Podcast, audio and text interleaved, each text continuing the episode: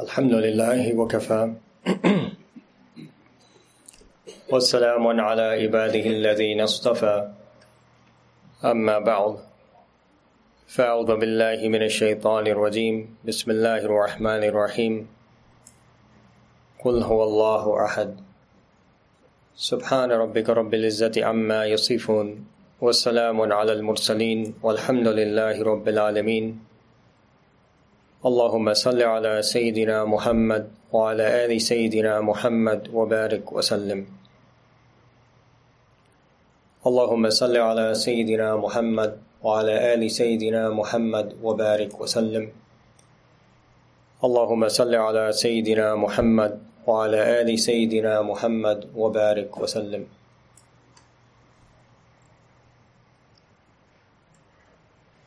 A couple weeks ago, I was at work and I was um, wanting to ask my boss a question. So I headed to my boss's office, and when I got there, I saw that he was frantically searching on his computer reading different papers about treatment for a new disease, new treatments for a disease. And I walked in and I could see he was very, very engrossed in what he was working on. So I came right at the door, and as soon as I came to the door, he looked up, and I could tell uh, that he was busy, and I didn't want to disturb him. So usually when that happens, I, I go like this, you know, because he's either on the phone or he's really busy. So I go like this, meaning I'll turn around and come back later. He knows when I just do this. I flip my fingers this way. It means I'll turn around and come back another time. I see you're busy. So I went like this, you know, I didn't want to even say a word because I didn't want to even take his uh, focus from what he was doing because I know how intense he gets. So I went like this, and he uh, he looked up and he said, "No, no, come in. I have to ask you something." So I, I went in and there's you always sit down at the chair. His door is basically open. You walk in and you ask you know questions on occasion. So I went in and I sat down, and he said, "Do you know anything about the latest treatments for neurodegenerative disorders?" Neurodegenerative disorders means like the nervous system begins to get damaged and the person is not able to, uh, you know. Uh, control their muscles or whatever it might be appropriately, depending on the disease.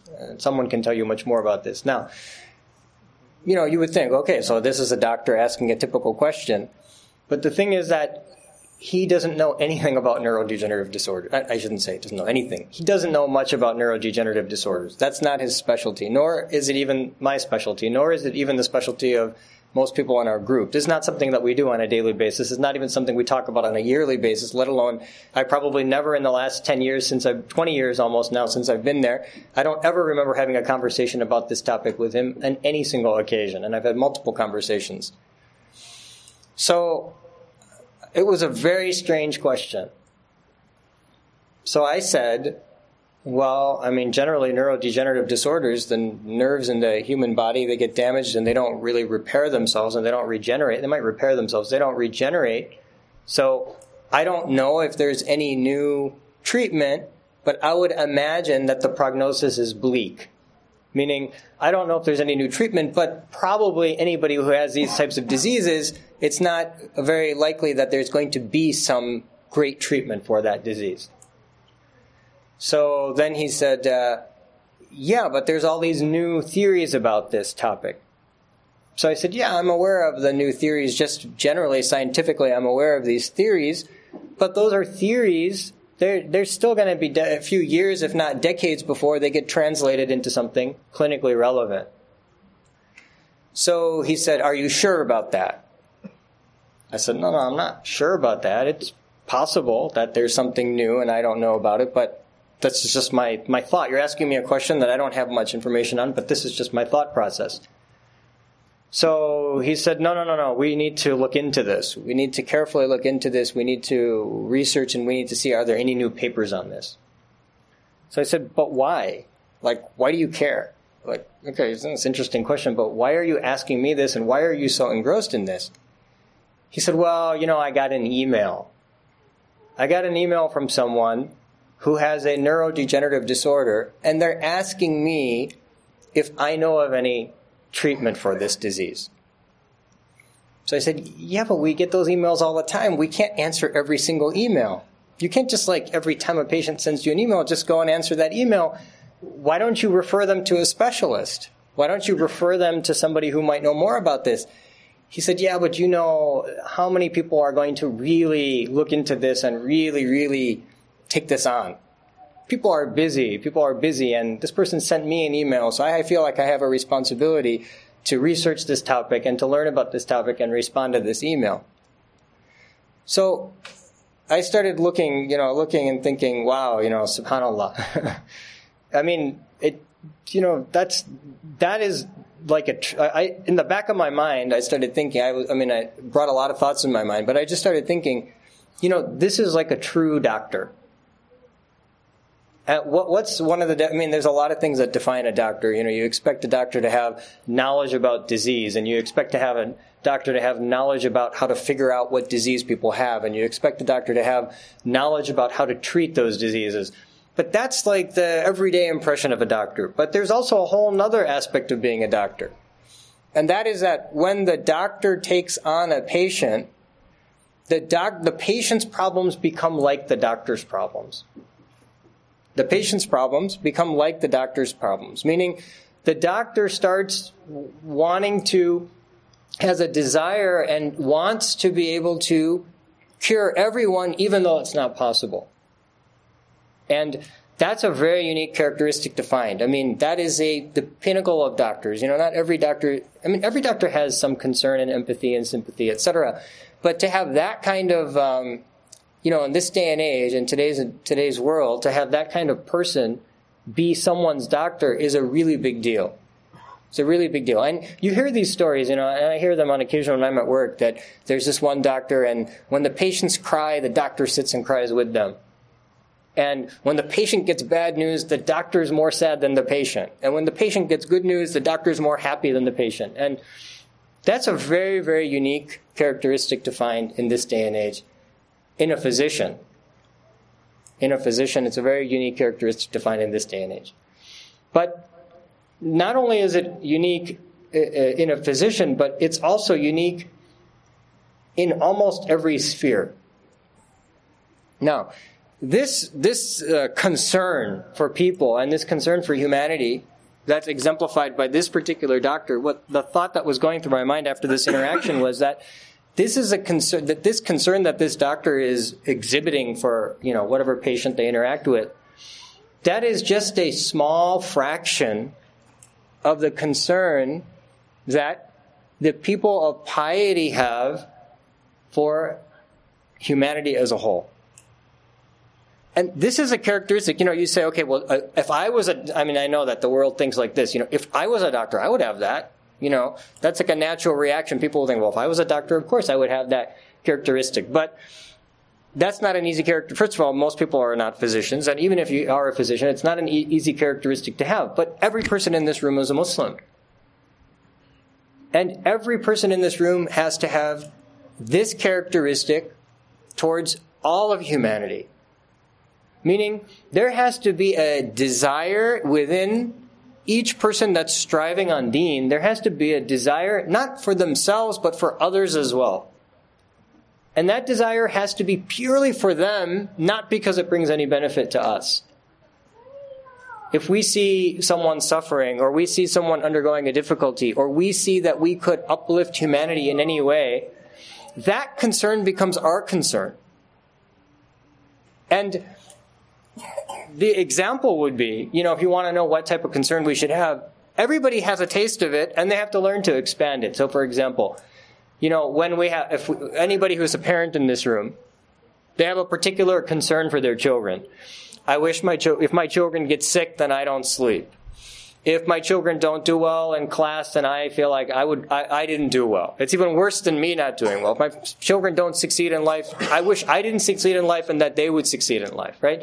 So th- this is a natural concern that exists in parents. Not only do they want what they would want for themselves, but actually parents want more for their children than they would want for themselves. Right? Because maybe I have a certain desire for myself, but I would even sacrifice my own benefit in order to make sure that my children had more.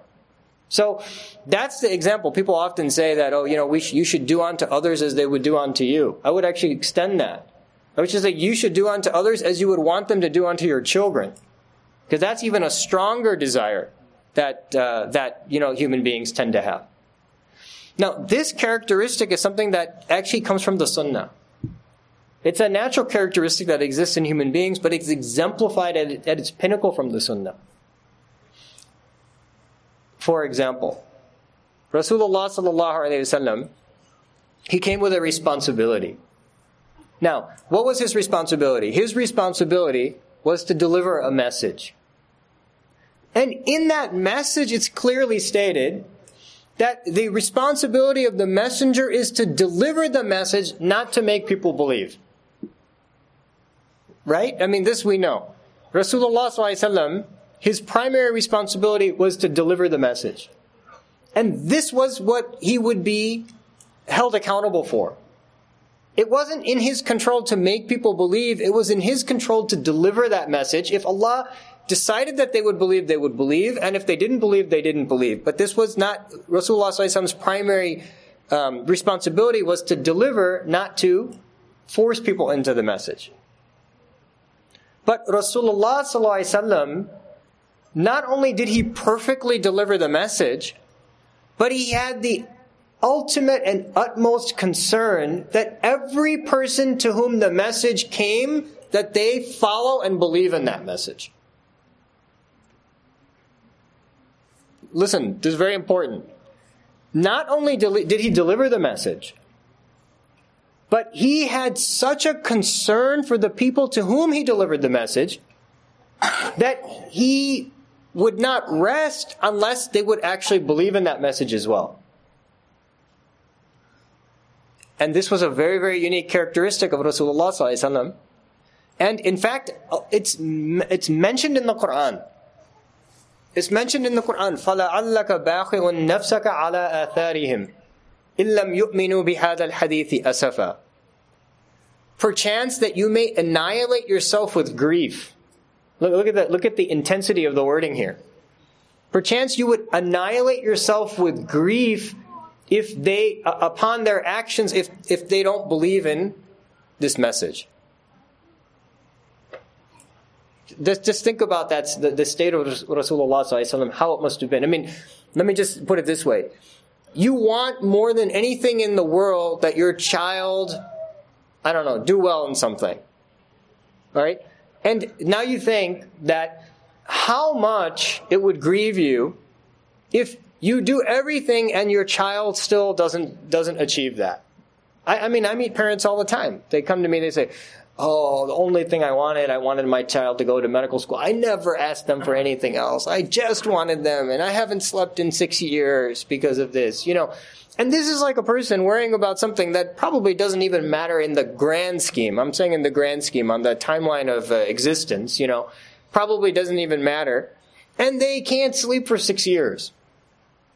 Now, think about Rasulullah Rasulullah is delivering a message, and he's delivering a message which is the ultimate reality. The consequence of which, if it's not believed, is Jahannam, and of which he's excessively aware of the difficulties of Jahannam, which actually are permanent. And he is delivering this message with the hope that people will turn from their way towards this way with no other secondary benefit. There, he's not going to make any money off of it. He's not going to gain anything from it. His status is his status. He's not concerned about the benefits of the the the the, the, um, the vanities of this life. And Rasulullah is so concerned that he has to be consoled in the Quran. That, you know, perchance you are going to annihilate yourself with concern. You know, that was Rasulullah, Rasulullah's state. He was paralyzed with concern that others would believe in the message. And if they wouldn't, he would, it, it would bring him to grief, such grief that he would almost just, you know, as if he was dying. He just couldn't take that And he took that on, upon himself, not for one child, not for two children, not for five children, for the entire community. The entire community of people around him, whether they were believers, whether they were non believers, he was constantly concerned about getting them to the next level. In the case of the believers, to bring them as close to deen as possible, to give them as much goodness as possible, to make them models so that they could benefit as many people as possible. In the case of the people that weren't believing, to bring, to find some way, any way, shape, or form, any way, shape, or form to turn them towards this, towards this message, to turn them towards Allah, to turn them towards the mercy of Allah. Now, that's an amazing weight that Rasulullah carried on his shoulder. I mean, one can only begin to imagine, you know, only if you have children can you think, what is the weight that you carry for one child? What is the weight that you carry for two children? What's the weight that you carry for four children, five children? What's the weight that you carry when you go beyond that? Now, Rasulullah is carrying that for the community. The adults, the elderly, and their children. In such a way that it's crushing his soul. But then you go one step further. Rasulullah was not solely concerned about the people in front of him. He was making dua and concerned about us today. Everybody in this room. He was concerned what would be the status of the deen and of the people and of the message until the end of time. Can you imagine how much weight, how much concern was on the shoulders of Rasulullah Now, Rasulullah he had this upon him. And of course, that's the weight that prophets can carry. That they're amazing. You know, they're, they're, they're, obviously they're these amazing um, beings that have this ability that the average person doesn't have. But when you know you hear this uh, this this notion that the ulama are the inheritors of the prophets, right? So then what happens is there's a subset of people in the community they inherit that uh, the sunnah.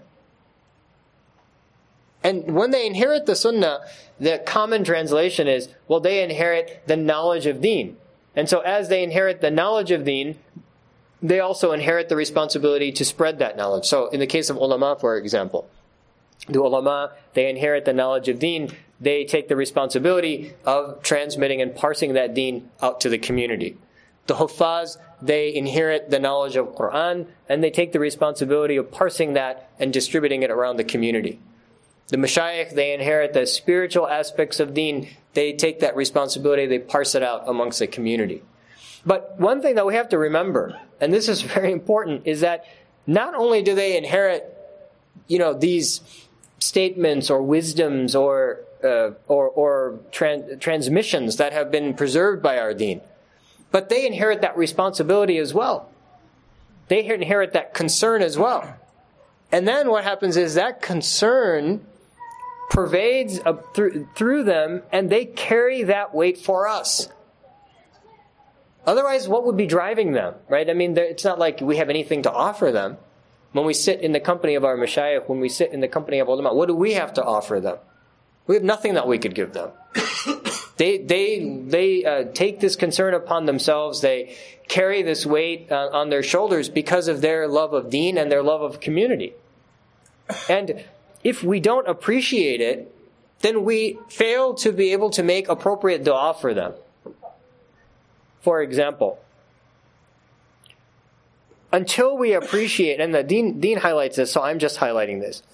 Until we appreciate what our parents have done for us, we can never begin to repay. Now, notice the wording I used. Until we appreciate what our parents have done for us, we can never begin to repay. I didn't say you can repay. I just said begin to repay. That's the first step. There is no last step because we can never repay. But until we appreciate what our parents have done for us, how can we repay? You, you know, the concern that they carry, the difficulty that they undergo, whether that be the physical difficulty of just childbirth or the uh, psychological difficulty of carrying the weight of concern. You know, worrying about why the baby's crying in the middle of the night, worrying about whether the child is achieving their full potential, worrying about whether the child's on the fifth or tenth percentile in the growth chart, worrying about whether the child is happy and healthy. So these are all things that weigh upon a parent. Now, who appreciates that? Why does the deen give the, uh, the parents such a status and why why how do we how are we able to live up to that? You can't just live up to that because shaitan is always interfering in that. A person has to appreciate that. They have to appreciate and understand what actually a parent has done before they're able to even begin to reciprocate that. So the deen highlights those things for us. The quran highlights those things for us. The sunnah highlights those things for us now, that's the example of the parents. But it actually goes beyond that. It also falls in the court of how we interact with the ulama, how we interact with the huffaz and the people who teach our children Quran, how we interact with the mashayikh, the dua that we have for the mashayikh, the dua that we have for the ulama, the dua that we have for the huffaz, and how we appreciate and, and be grateful for the responsibilities that they carry on their shoulder. And people don't understand this. It was, it's funny because a, a couple days ago, I was somewhere and someone uh, stopped me uh, while we were, I was walking out of a place, someone uh, stopped me and said, "You know, I, have uh, I, I'd wanted to talk to you for a few weeks now. Uh, can we? Can I have a few minutes just to ask you a couple questions?" So I, I, said, "Okay, I happen to have a few minutes. Let's just take care of it now, because otherwise it's going to be difficult later on to try to find a time now is the best time if you're available. So they said, okay, I'm, we're, we're available. So uh, I'm discussing with them, and they said, well, you know, I'm trying to develop myself spiritually, and I would like to come on a routine, and these are the things that I'm thinking. And um, so uh, they asked all these questions, and uh, at the end they said, okay, so what's my responsibility?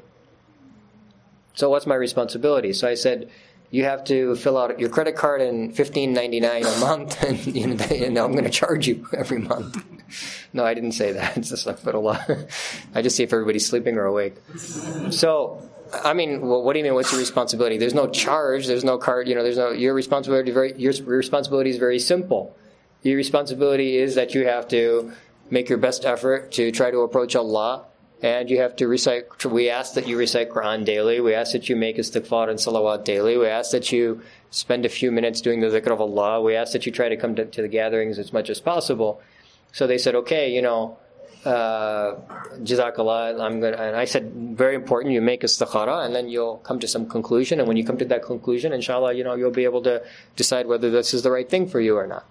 So, um, you know, they were, they were done. But what they didn't, what the, and the conversation concluded, alhamdulillah, the person was very grateful. But what they don't appreciate is that there's a whole other paradigm and a whole other side to that, which is that, okay, fine, so now you take on this responsibility, but when you take on this responsibility, now there's a new headache. There's another headache. There's another angle of it. Like, what's my responsibility? My responsibility is now I have to worry about, you know, one more child. So, you know, not that that's something to complain about or be unhappy about. But the point is that this is a, it's not just about it's not a one way street. You know, what can you do for me? That's what everybody wants to know. what can you do for me? Where will I be? How will I end up? It's actually a two way street. So, so many talks that we give, we talk about the benefits of bay'ah, the importance, you know, the barakah of bay'ah, etc. And I think, you know, over the last few months, we've had several of those talks. But I think the other thing that we have to appreciate is that, you know what the big responsibility on the on the student is? To make dua for the mashayikh. Every student of Hifz, by the way, should make dua for their Hifz teacher. Because I can tell you that even more concerned than the parents are the are the teachers of Hifz about how their child is progressing. If anybody has done Hifz or has their children done done Hifz, you know that the the parents are always asking, okay, so they're on 20, how many more months is this going to be? When will they get to 21? When will they get to 22? Why aren't they on 21? Why aren't they on 26? Right? But actually, the teacher worries just as much as the parent. Now, we don't see that because we're caught up in our own dimension, and so, rightly so, we're worried about things from our own perspective. But, you know, how many parents actually go to the teacher and say, Are you okay? You're handling 26 kids and 26 parents and the parents are coming to each parent is coming to you and knocking at your door and calling you and texting you and asking why you're where my child is and why they haven't achieved this and that. Are you okay? You've got the stress on you. You've got 26 people to worry about and they, they drive you crazy. I mean the parents can't handle their own kids let alone 26 of them on top of the the, the hafiz's head. And uh, who, who asked the, the teacher of Hifz Are you okay?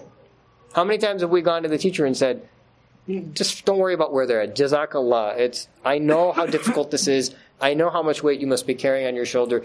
Just thank you for, for, for dealing with, with, my, with my son or daughter. And it's, it's not only the case with, with, this, with the students of Hifz, it's also the case with the students of knowledge. It's the case with the mashayikh. It's the case with people of deen. They have a general concern for uh, the people that they interact with, and perhaps even beyond that sphere. And it becomes a big responsibility. Even even a good teacher. You know, a few weeks ago, I had to go to the uh, what do you call it? The curriculum, you know, curriculum night at uh, at school for my children, and uh, we sat in the in the room of one of the uh, teachers, and the teacher said uh, that you know, a lot of times the teachers sit there and the teachers will say, I'm going to teach your children this and this and this, and we're going to do this, and this is the book, and we're going to do that, and we're going to do this, and we're going to do that, and we're going to do this, and this is how much the final counts for, and this is how much this counts for. And they give you this entire uh, 10 minute presentation on everything that's going to happen in the class. So, and, and I appreciate that and understand that, and you walk out and you say, okay, wow, they're going to do this, and you know, here, now we've got a very good picture of exactly what's going to happen. But sometimes you sit in the room and the teachers say, you know, these are my kids. And I, I want them to excel just as much as you want them to excel. And we're a partner in this. You know, just as much concern as you have and what brought you here tonight is the same concern that brings me here every day and also brought me here tonight. And when the teacher speaks like that, it's a very different dynamic. It's a very different dynamic in the classroom because now that parents are on board and the teacher's on board and everybody's on the same page, and if they start that way and then they say, well, we're going to do this and this and this, it has a little bit of a different tone to it than, okay, well, all these things are going to occur. So that's the sign of a teacher. Teachers have that. Maybe they don't articulate that, but that's the true sign of a teacher. When the teacher looks at those kids that are sitting in front of them, and for every single one of them wants the best that they can do, that's the sign of the of, of a teacher. Now, you know what are the what are the technicalities of that? Well, we're going to go through chapter one and then chapter two, and for those who are a little more advanced, we'll create a group that will focus on chapter three. Those are the the specifics. Those are the details. But what's what's the driving force there? The driving force there is that each of these kids uh, before me are entrusted to me, and I want that every single one of these children achieve their potential. And until they achieve their potential, I will not have done my job. And because in order for me to make them achieve their potential, I need the help of the parents, this is what we need to do as a team. so that teacher becomes very productive. And that teacher is able to achieve something because of that fikr. You know, we call this fikr, concern. The, the term for this is fikr. That fikr is driving that individual. So this is the fikr that everybody, now look, this, this fikr is distributed amongst the community right? So some people will have you have to start with having fikr for yourself. Every person has to have a concern for themselves. And then, of course, naturally it extends to your family, your loved ones, your children. From there, it extends beyond that. Can we develop our fikr and advance our fikr so that we have a concern for the greater family members? Right? Sometimes even in a family, that's a, that's a, a, an issue. Or can we expand that fikr and concern so that it applies to the community as a whole, whether that be the Muslims or then even in general beyond that to the non-Muslims? And it just continues in spheres and depths. You know, the sphere is how far does it go? The depth is what is it for? You know, are you concerned about their Hifz? Are you concerned about their Hifz and their deen? Are you concerned about their akhirah? Are you concerned about making sure that they achieve the best in every angle of their life? So there's depth of fikr and there's the sphere, there's the dimension of fikr as well. And we are very, very fortunate. We are very, very fortunate that we are present in that ocean of fikr. Because obviously we have the greatest example in Rasulullah and the concern that he had for us. I mean, think about this. Think, think about this concern. That on the day of judgment, on the day of judgment, when no one will recognize the other, you know, brother and sister will not recognize each other. Everyone will be running from one another. Children will be running from their parents. Parents will be running from their children. Everyone will be concerned about themselves. Everybody's just worried about getting in, into, themselves into Jannah and avoiding the Jahannam. You know, on that day when everybody's running around like madmen, Rasulullah We'll be sitting there concerned about every member of the community. And we'll intercede. And we'll not enter into Jannah until the last of the uh, community enters into Jannah. Just imagine that's the depth of fikr, that it extends to the end of time at the deepest of, of the ocean. His fikr extends from the till the end of time to the deepest point. Where are you going to find that? But that's it. But but what attracts that? You know, what makes Rasulullah how, how can we attract that? How can we gain that tawajjuh? That's tawajjuh, by the way, right? How can that attention turn towards us? Well, I mean, one, just by being a Muslim, you get, you attract that tawajjuh of Rasulullah But then beyond that, when a person carries responsibility on their shoulder, it magnifies that. The more we carry on our shoulders, the more it magnifies. The more we take on that responsibility that was so burdening on Rasulullah's soul, the more that gets magnified. When there's an individual that spends their time worrying about Quran and how it can be spread within the community. When there's an individual that spends their time worrying about the knowledge of deen, how to please Allah, and how to avoid displeasing Allah, and spreads that within the community. When there's a person that spends, spends their time worrying about the spiritual state of individuals and spreads that within the community. Those are people that take that responsibility on their shoulder and they attract a special tawajjuh. They attract a special attention. So this is something that, first of all, we should appreciate. Why am I mentioning this? Because at least we should appreciate it and make dua. And second of all, we should take on, we should open ourselves to it. We should be ready to take responsibility. We should be ready to carry weight. We should be ready to serve. We should have a concern that goes beyond ourselves. When we have a concern that goes beyond ourselves, then Allah subhanahu wa ta'ala takes care of our concerns. If we get caught up in our own concerns and we're focused on them, then we'll be totally drowned in those. When a person takes other people's responsibilities on their shoulders, then Allah takes care of those uh, their concerns for them. So this is something that all of us should aim towards. It's part of our suluk, it's part of our process, it's part of our development. So we ask that Allah subhanahu wa ta'ala make us among those who are able to appreciate the fikr and concern that the people around us have for us, and in particular that we're able to appreciate and um, and recognize the concern that Rasulullah had for us. And may Allah subhanahu wa ta'ala protect us from the difficulties in both this life and the next. وآخر الدعوانا أن الحمد لله رب العالمين